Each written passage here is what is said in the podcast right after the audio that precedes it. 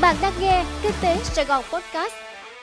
Kính chào quý vị, quý vị đang nghe bản tin podcast của Kinh tế Sài Gòn ngày 29 tháng 1 và tôi là Thanh Diệu sẽ cùng đồng hành với quý vị trong bản tin podcast hôm nay.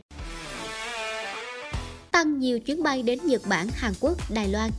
Thưa quý vị, Phó Thủ tướng Phạm Bình Minh vừa đồng ý tăng tần suất đường bay thương mại quốc tế thường lệ, chở khách đến các điểm đến ở vùng Đông Bắc Á là Nhật Bản, Hàn Quốc, Đài Loan, Trung Quốc. Thêm vào đó, mở rộng địa bàn áp dụng giai đoạn thí điểm mở đường bay quốc tế tới châu Âu và Úc để đáp ứng nhu cầu về nước của người Việt Nam ở nước ngoài nhân dịp Tết Nguyên đán. Bộ Ngoại giao chỉ đạo các cơ quan đại diện của Việt Nam tại các nước thúc đẩy các đối tác sớm trả lời đề nghị nối lại các chuyến bay thương mại quốc tế thường lệ và để người Việt Nam không phải cách ly khi đến các quốc gia như Singapore, Nhật Bản, Hàn Quốc.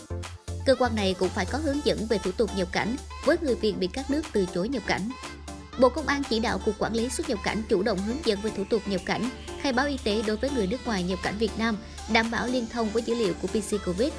Ủy ban nhân dân các tỉnh thành phố trực thuộc trung ương chỉ đạo chính quyền địa phương các cấp thống nhất triển khai biện pháp phòng chống dịch Covid-19 theo hướng dẫn cập nhật nhất của Bộ Y tế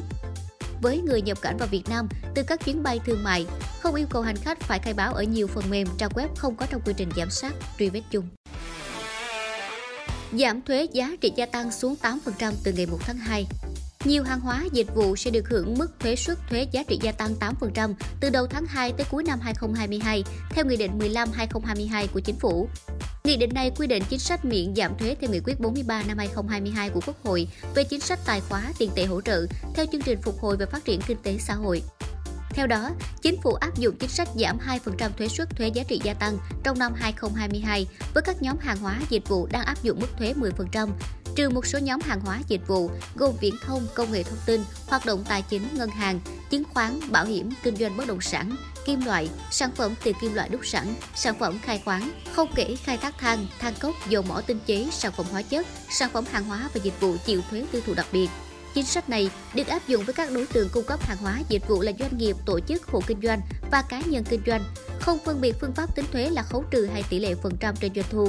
Việc giảm thuế chỉ áp dụng cho kỳ tính thuế thu nhập doanh nghiệp năm 2022. Việc giảm thuế giá trị gia tăng khiến thu ngân sách năm 2022 dự kiến giảm khoảng 49.400 tỷ đồng. Nhưng số giảm thu này sẽ giúp doanh nghiệp, tổ chức và người dân vượt qua khó khăn do tác động của đại dịch, từ đó phục hồi và phát triển sản xuất kinh doanh.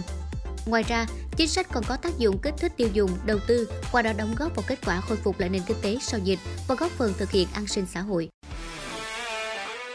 Tập trung 5 mục tiêu của chương trình phục hồi kinh tế xã hội. Các chính sách thuộc chương trình phục hồi và phát triển kinh tế xã hội của chính phủ sẽ tập trung vào 5 mục tiêu, gồm phòng chống dịch bệnh, nâng cao năng lực y tế, đảm bảo an sinh xã hội, tạo việc làm, hỗ trợ phục hồi cho doanh nghiệp, hợp tác xã, hộ kinh doanh, đầu tư phát triển hạ tầng, tiếp tục cải cách thể chế và môi trường đầu tư kinh doanh. Tại buổi họp báo chính phủ thường kỳ tháng 1 năm 2022, ông Trần Duy Đông, Thứ trưởng Bộ Kế hoạch và Đầu tư cho biết, cơ quan này đã trình chính phủ dự thảo nghị quyết của chính phủ về chương trình phục hồi và phát triển kinh tế xã hội và triển khai nghị quyết số 43 năm 2022 của Quốc hội về chính sách tài khóa, tiền tệ, hỗ trợ chương trình với 5 nhóm nhiệm vụ giải pháp chủ yếu. Nhóm thứ nhất, mở cửa nền kinh tế gắn với đầu tư nâng cao năng lực y tế phòng chống dịch bệnh.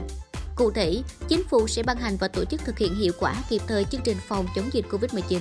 đồng thời tiếp tục hướng dẫn và triển khai thực hiện lộ trình mở cửa lại du lịch, vận tải hàng không, các ngành dịch vụ giải trí, văn hóa, nghệ thuật gắn với bảo đảm an toàn dịch bệnh. Nhóm thứ hai, bảo đảm an sinh xã hội và hỗ trợ việc làm qua hình thức hỗ trợ 3 tháng tiền thuê nhà cho người lao động có quan hệ lao động, đang ở thuê, ở trọ, làm việc trong các khu công nghiệp, khu chế xuất, khu vực kinh tế trọng điểm.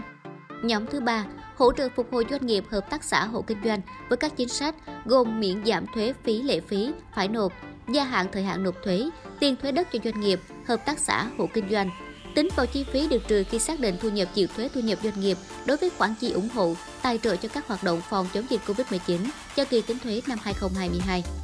Nhóm thứ tư, đầu tư phát triển kết cấu hạ tầng, tập trung vốn cho các dự án quan trọng cấp thiết, có tác động lan tỏa lớn, có khả năng giải ngân nhanh và hấp thụ ngay vào nền kinh tế, đảm bảo các nguyên tắc lựa chọn phân bổ vốn theo nghị quyết số 43 năm 2022, QH1 năm của Quốc hội. Nhóm thứ năm, cải cách thể chế, cải cách hành chính, cải thiện môi trường đầu tư kinh doanh. Các địa phương cần có lộ trình đưa học sinh trở lại trường trước ngày 14 tháng 2. Thưa quý vị, chiều ngày 28 tháng 1 trả lời câu hỏi của báo chí về phương án lộ trình cho học sinh đi học trở lại sau Tết, Thứ trưởng Bộ Giáo dục và Đào tạo Hoàng Minh Sơn cho biết, việc đưa học sinh trở lại trường là mối quan tâm của toàn xã hội, chính phủ thời gian qua đã chỉ đạo rất quyết liệt. Trên tinh thần đó, Bộ đã có công văn hướng dẫn các địa phương tập trung chỉ đạo quyết liệt nhanh chóng, có kế hoạch và lộ trình đưa học sinh trở lại trường học trước ngày 14 tháng 2. Bộ cũng đề nghị các địa phương hoàn trả các cơ sở vật chất đã trưng dụng, cơ sở giáo dục đại học để các cơ sở giáo dục đại học có điều kiện đưa sinh viên trở lại trường. Đến nay, theo ông Sơn, ở khối trung học phổ thông, 63 trên 63 tỉnh thành đã có kế hoạch đưa học sinh trở lại trường. Khối đại học cao đẳng 91% số trường có kế hoạch đưa sinh viên trở lại trường. Khối trung học cơ sở có 57 trên 63 tỉnh thành phố, khối tiểu học 53 trên 63 tỉnh thành phố, mầm non là 51 trên 63 tỉnh thành phố, có kế hoạch đưa học sinh các cháu trở lại trường học từ ngày 17 tháng 2. Về phương án mở cửa cho các học sinh tiểu học chưa tiêm vaccine, ông Sơn dẫn lại nghị quyết 128 của chính phủ quy định Cấp độ 1 đưa học sinh đến học trực tiếp tại trường, cấp độ 2 đưa học sinh học trực tiếp tại trường có một phần hạn chế. Hiện Bộ Y tế đang khẩn trương tham khảo ý kiến các chuyên gia kinh nghiệm thế giới để có lộ trình kế hoạch tiêm vaccine cho trẻ từ 5 đến 11 tuổi. Lễ hội truyền thống không tổ chức phần hội chỉ thực hiện nghi lễ.